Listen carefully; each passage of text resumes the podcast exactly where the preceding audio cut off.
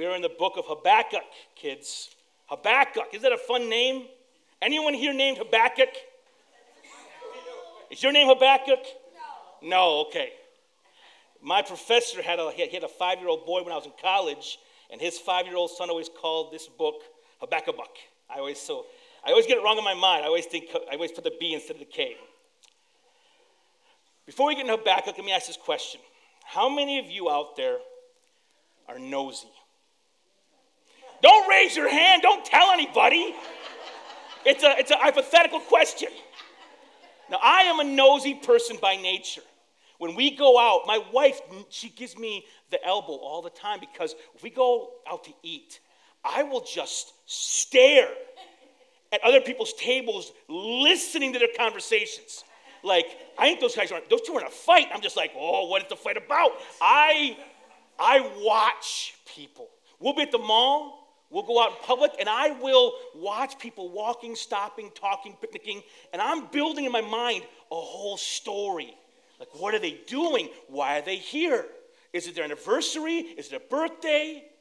Are they married? Are they? I, I, I just try to figure everything out myself. Now, being a nosy person is not always great because what I've done is I've given this away to my daughter. She is as nosy as I am. It's unbelievable it's, it's unbelievable to me how much of my life she knows. I'm like, how do you know that? She's like, well, I heard you on the phone with Uncle Tony. And I heard you on the phone, and I just picked up what was happening, what was going on. I'm like, and uh, sometimes I'll talk on the phone after bedtime. They're up the stairs in their beds, and they listen. And they know the surprises, they know my plans.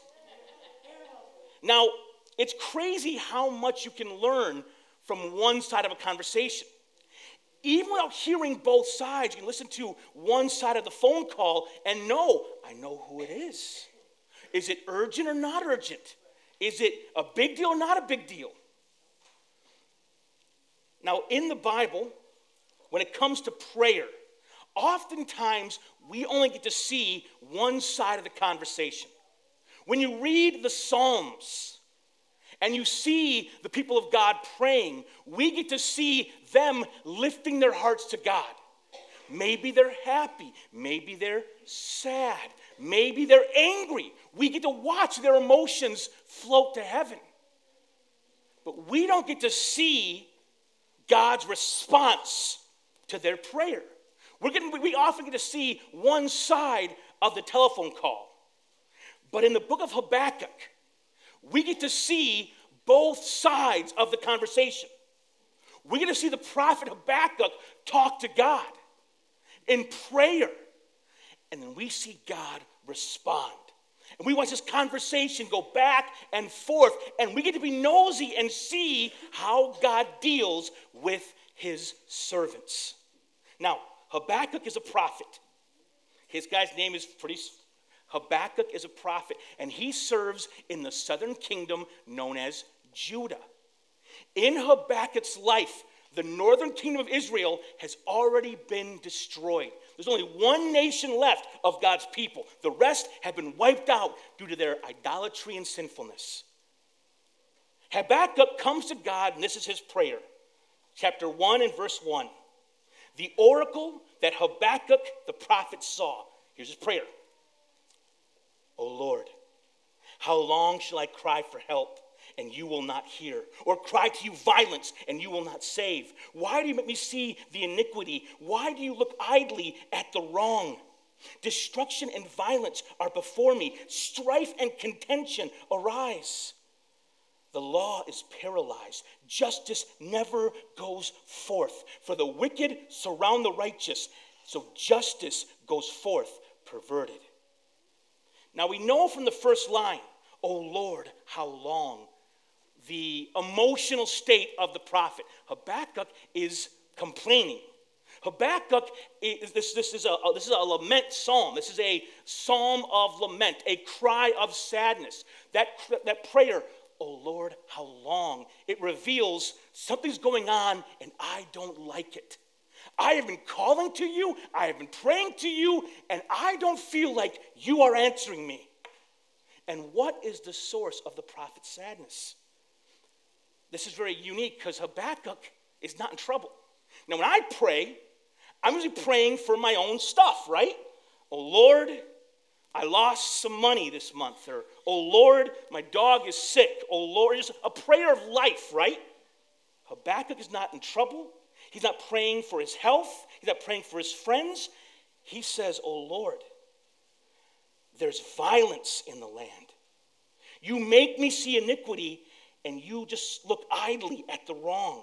Destruction and violence are before me. Strife and contention arise. What's happening is very simply this Habakkuk lives in God's nation, Judah. And the land is filled with evil. People do wrong.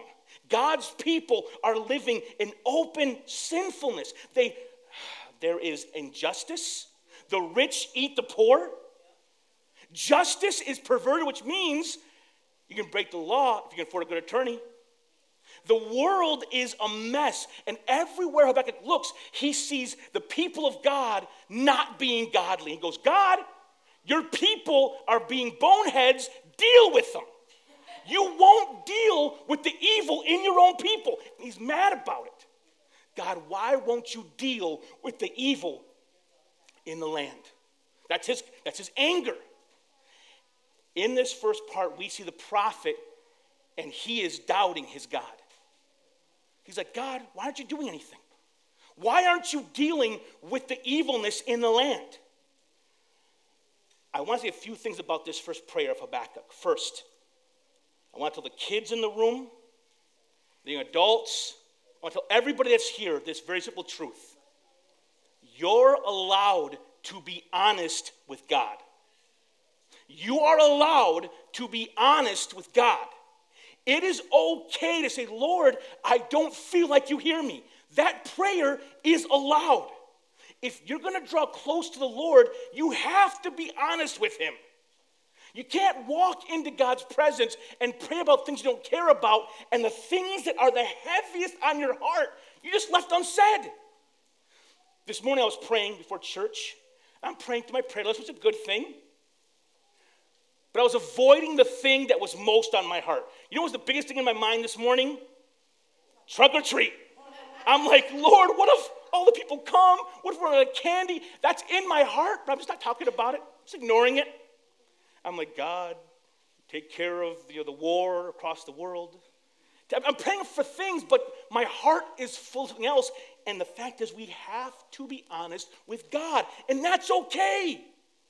We're allowed to have doubt. If you read the Psalms, David often will, will repeat this phrase, How long, O Lord? You feel in that single phrase someone who is frustrated, someone whose faith is a little shaken. When I was nowadays they call this word deconstruction. I don't like that word. When we were young, when I was a young man, we called this having a crisis of faith. And here's the fact of the matter. As you grow in life, you're gonna have crises of faith. Because if you, let's, say you grow up in the church, let's say you grow up going to church every week. At first, your faith is the faith of your parents. You believe because your mom or dad believe. They pray, so I pray. They believe, so I believe. But at some point, maybe in adolescence, maybe when you're 18, 20, you must answer the question do I believe this for myself? Is this faith the faith of my mom and dad, or is this faith my actual faith? That's a crisis of faith. That's a hard bridge to cross. I crossed that bridge when I was like 19 years old. I was in college. I was arguing with my professors about what, what I believed to be true about God. And a teacher asked me point blank, Ernesto, why do you believe this so passionately? And I'm like, well, this one verse says this. He goes, no, no, no. Why do you really believe these things you say you believe? I thought about it and I realized I believed what I believed because the pastor I loved told me, and I loved him, believed him so much, I believed him blindly. I realized I don't really know what the Bible says. I know what he says it says, but I don't read it on my, my own at all. And that moment was a crisis of faith. I had to go to the Bible and say, Lord, what's actually in your book? And it shook my life in a good way. You have to be honest with God. Habakkuk in this moment is going, God, I'm calling to you. I'm your, I'm, I'm your prophet. I'm your preacher. And your people don't give a rip about you. Your people are living sinful lives. They're oppressing the poor. They're hurting the weak. You got to come down here and stop this. Listen, it's okay to be honest with God. It's okay to be honest with God. Also, it is okay to want God to step in and fix things. I feel Habakkuk's heart. I look at the American church right now and how cruel we are one to another, and it it hurts my heart. What, two weeks from now, we have an election, we have a vote, midterms, right? I have heard believers in Jesus who claim to love the Christ, I have heard them call down hellfire on someone just because they're voting different than they are. Listen, how we say something is as important as what we say. If we are mean and cruel and dismissive and unkind, that we said this on youth. We had small group on um, we had small group this week about the, the Apostle James, and we said this incredible phrase I'm going to hold on to forever. If you punch someone in the eye for Jesus, it's not for Jesus. If you punch someone in the eye for Jesus, that's not for him, that's for you. That's for you, Lord. No, that's for you and your own satisfaction. And I watch the church, even sometimes when she's right, she's a butt. She's not kind. I sometimes pray, I'm like, Lord, you got to deal with us because we are a mess. Like it says, Lord, your people called according to your name, given your holy law, your people don't care about you at all. They're doing their own thing. Lord, we need to deal with this. The prophet doubts his Lord, and that happens sometimes. Sometimes we go through life and our faith can be shaken. Our faith can come to a moment of crisis that happens, and it's okay. But this is not just one side of a conversation. This is not just hearing the phone call. We get to hear speakerphone God's response. So what does God say? Becca goes, God, your people are boneheads. We don't, we don't love you. We don't listen to you. We're, we have no justice in our hearts. When are you going to deal with us? And God says this, verse 5. God says, Look among the nations and see Wonder and be astounded. Verse 5. For I'm doing a work in your days that you would not believe if told. For behold, I'm raising up the Chaldeans, the Babylonians, that bitter and hasty nation who march through the breadth of the earth to seize dwellings not their own. They are dreaded and fearsome. Their justice and dignity go forth from themselves. Their horses are swifter than lepers Lep, not lepers, leopards. Their horses are swifter than leopards, more fierce than the evening wolves. Their horsemen press proudly on. Their horsemen come from afar. They fly like an eagle, swift to devour.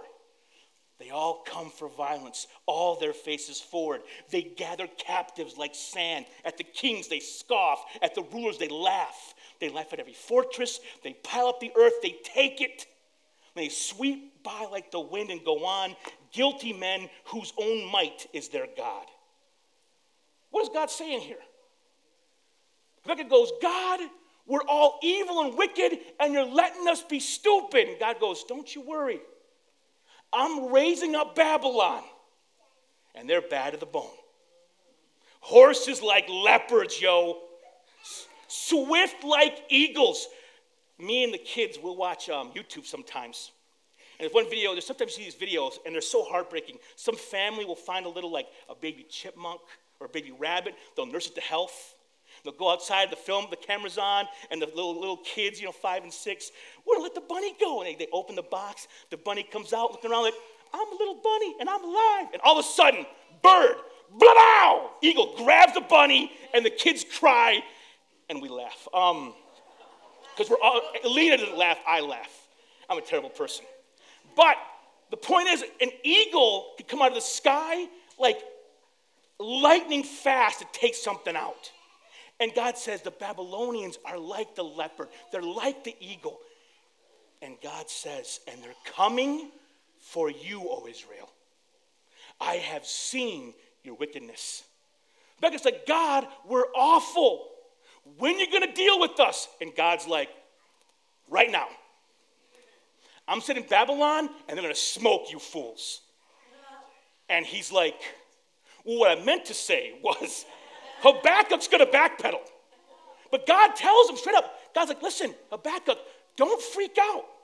I got a plan. God says, I've got a plan.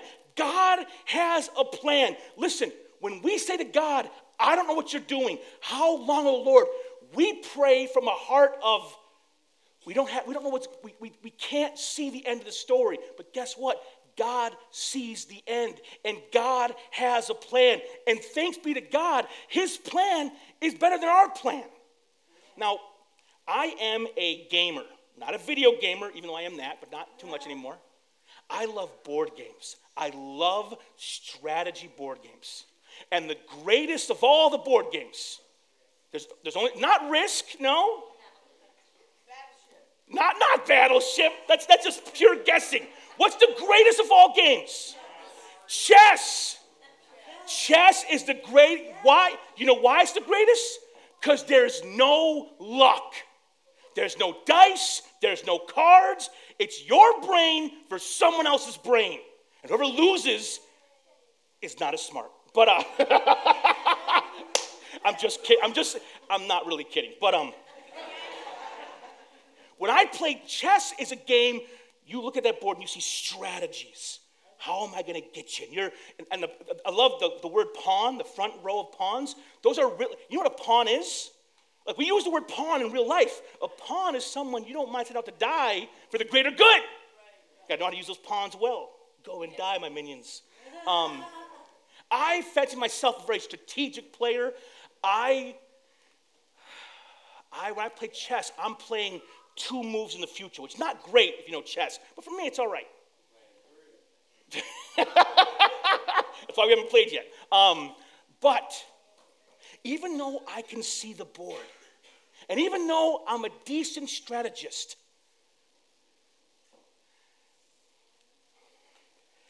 I cannot see how God is working. His purpose, his plan, he's seeing a thousand moves deep. God is bringing his story into existence one generation at a time. And even though we may not know why he does what he does, he has a plan. And here Habakkuk goes, God, when will you deal with your people? And God's like, I'm a coming right now. I'm setting Babylon to deal with my disobedient children. And listen, be careful what you pray for. How long, oh Lord? Right now, oh no. Like Habakkuk, he, he backs up. And if you read, he's going to go, but, God, they're worse than us. You can't let them judge us because they're even worse than we are. And then God goes, I'll get them eventually. But right now, I'm using them to, take, to punish you. It is very natural to doubt the Lord. And it's okay to doubt. It's okay to bring your fears, your worries, your concerns before the Lord. That's okay. And you should. Because the only way for your faith to be made true is to talk truly and honestly to God. When you are honest with the Lord, that honesty is going to build a relationship. So Habakkuk doubts his God. God reveals, I got a plan. They talk back and forth a few times, and the book ends in the most powerful way. I truly wish in this moment I was a painter. My children both have the gift of art. My wife has it too. I probably where they got it from. Um, my wife will paint on like an easel with a legged thing tripod? That's an easel. Okay, it's an easel. She has an easel. She has paints. And she paints things, and they're beautiful. My kids draw things, and they're wonderful to behold. I sometimes draw when I teach, it always brings laughter because it's so bad. Listen to the last. So Habakkuk, he knows Babylon's coming. God has told him judgment is coming. They're going to come into Jerusalem and burn this whole city down. Habakkuk knows they are going to fall. This is what he says at the end of, his, end of the book. 317. Though the fig tree should not blossom, nor fruit be on the vines, the produce of the olive fail, and the fields yield no food. The flock be cut off from the fold, and there be no herd in the stalls. Yet I will rejoice in the Lord. I will take joy in the God of my salvation. Stop right here. Listen. He's saying, think of these words the fig tree does not blossom there's no fruit on the vines. The, uh, there's no olives. There's no food coming out of the fields. There's no sheep in the sheep pen, and there's no cows in the barn. If I could paint, I would paint this picture. I would paint a land dark and desolate. I'd paint the fruit trees without fruit all dying in the distance. I would paint the vines growing and they're dying on the vine with no grapes to be harvested. I would paint a barn with doors falling off, with no animals inside to eat, no green grass for those cows to live upon. I'd paint a sheepfold with no sheep inside. And in the midst of this desolation, in the midst of the dark sky, I would paint a man, maybe a woman, on their knees with their head bowed and their hands together, trusting God even in the midst of the lack. Habakkuk's saying, Man, even though we may have no food, and even though them coming might mean poverty, it might mean hunger, even though this judgment means it's going to be hard for all of us, he goes, even with all of that, in the distance, coming at me, even with that destruction, I will rejoice in the Lord. The prophet trusts his God. That honesty, that relationship, that crisis of faith leads to a moment of conversation, and when it ends, their faith is stronger. His faith is stronger in his God. And even though he knows the wave is coming, he knows the herd is coming, and he says, even if it comes and it takes everything from us, I trust him. I trust him. Many of us in our prayers, we want salvation. And of course we do. None of us want to suffer. I want to not be sick. I want to have a raise and not a, a decrease in pay. We all want the same things. We want life, joy, long times.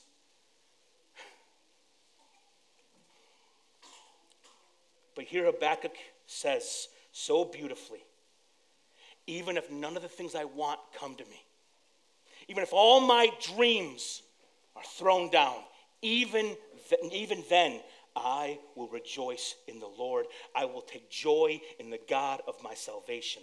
God, the Lord, is my strength. He makes my feet like the deer's. He makes me tread on the high places. That last part is so beautiful. God, the Lord, is my strength. He makes my feet like the deer's. He makes me tread on the high places me and my family want to go out west in a few years. We want to go and drive our car 30, 30 hours to the west because there's like beautiful country in America, right?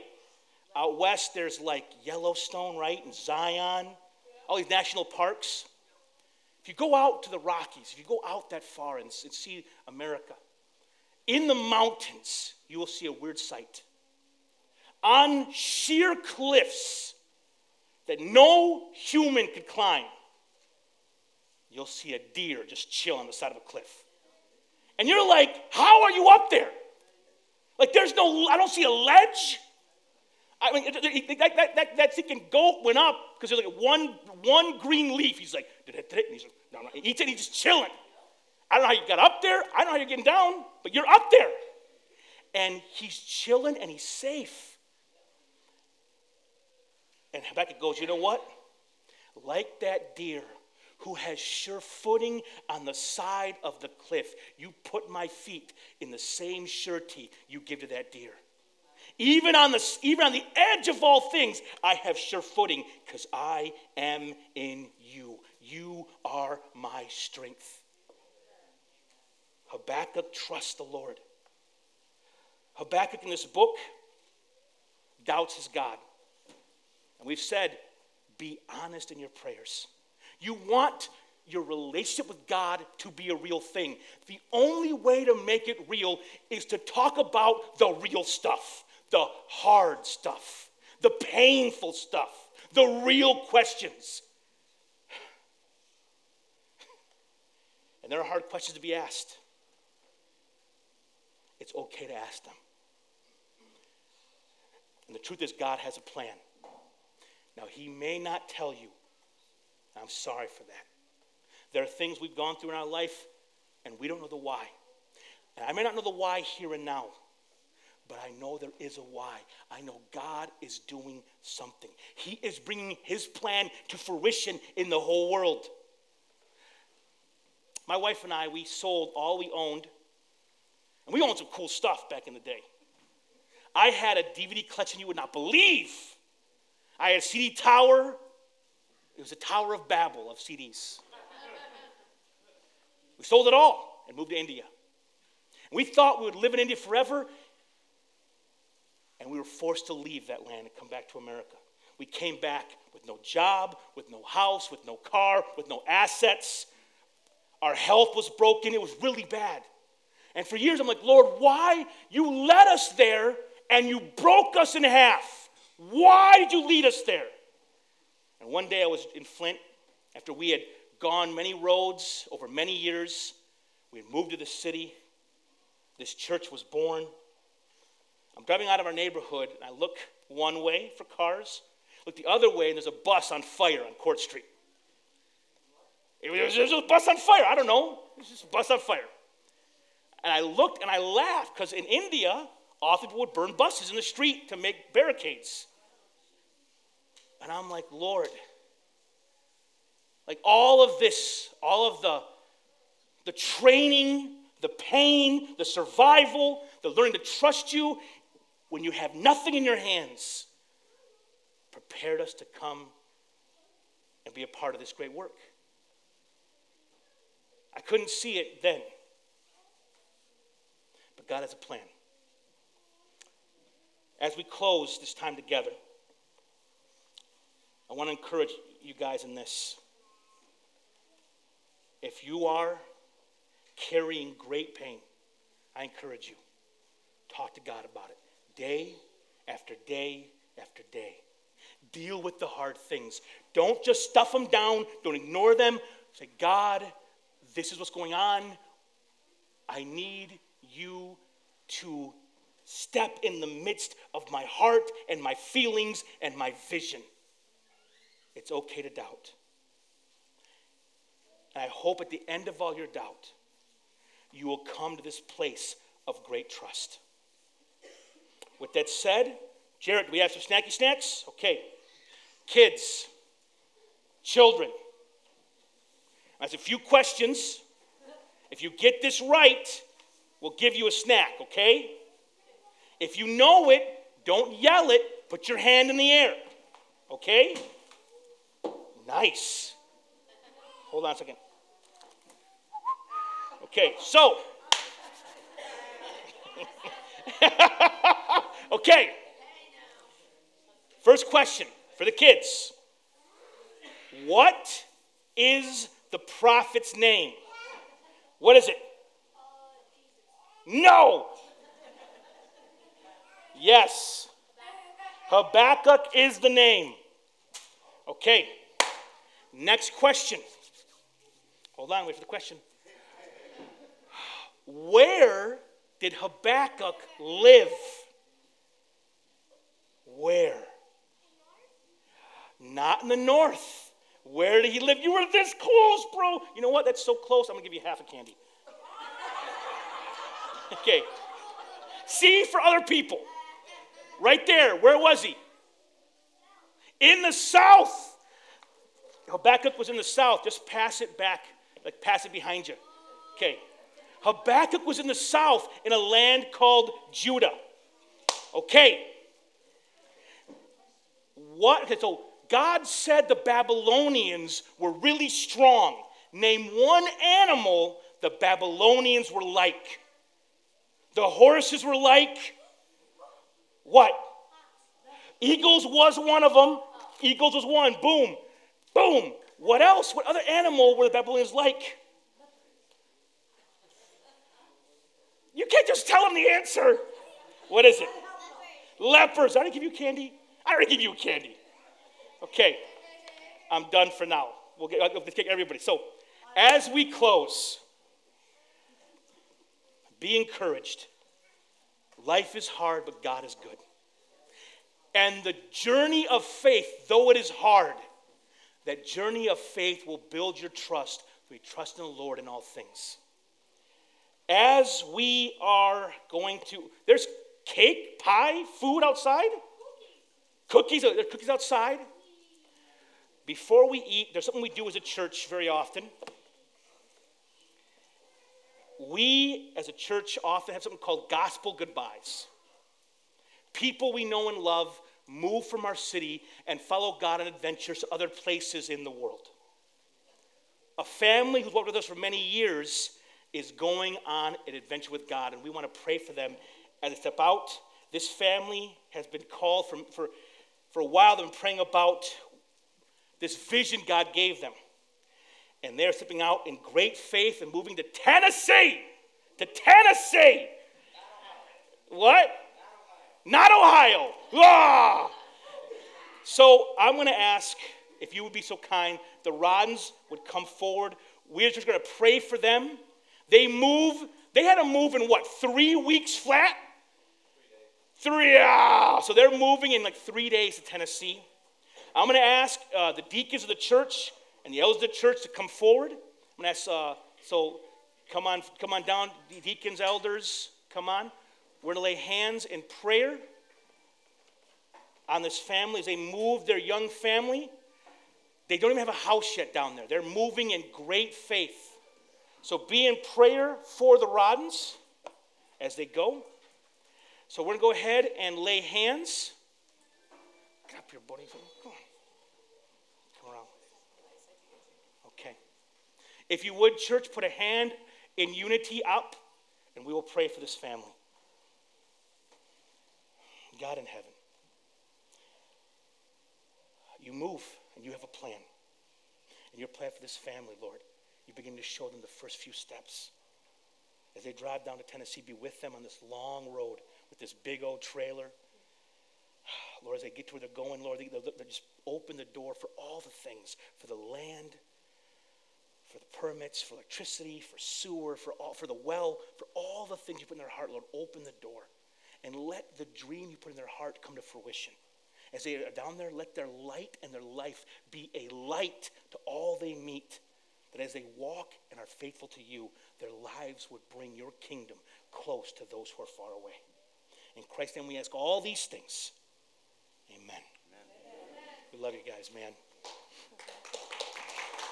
All right, church. God bless you. Cookies outside, trunk up here. If you want to go side up with Angela, other than that, you are dismissed.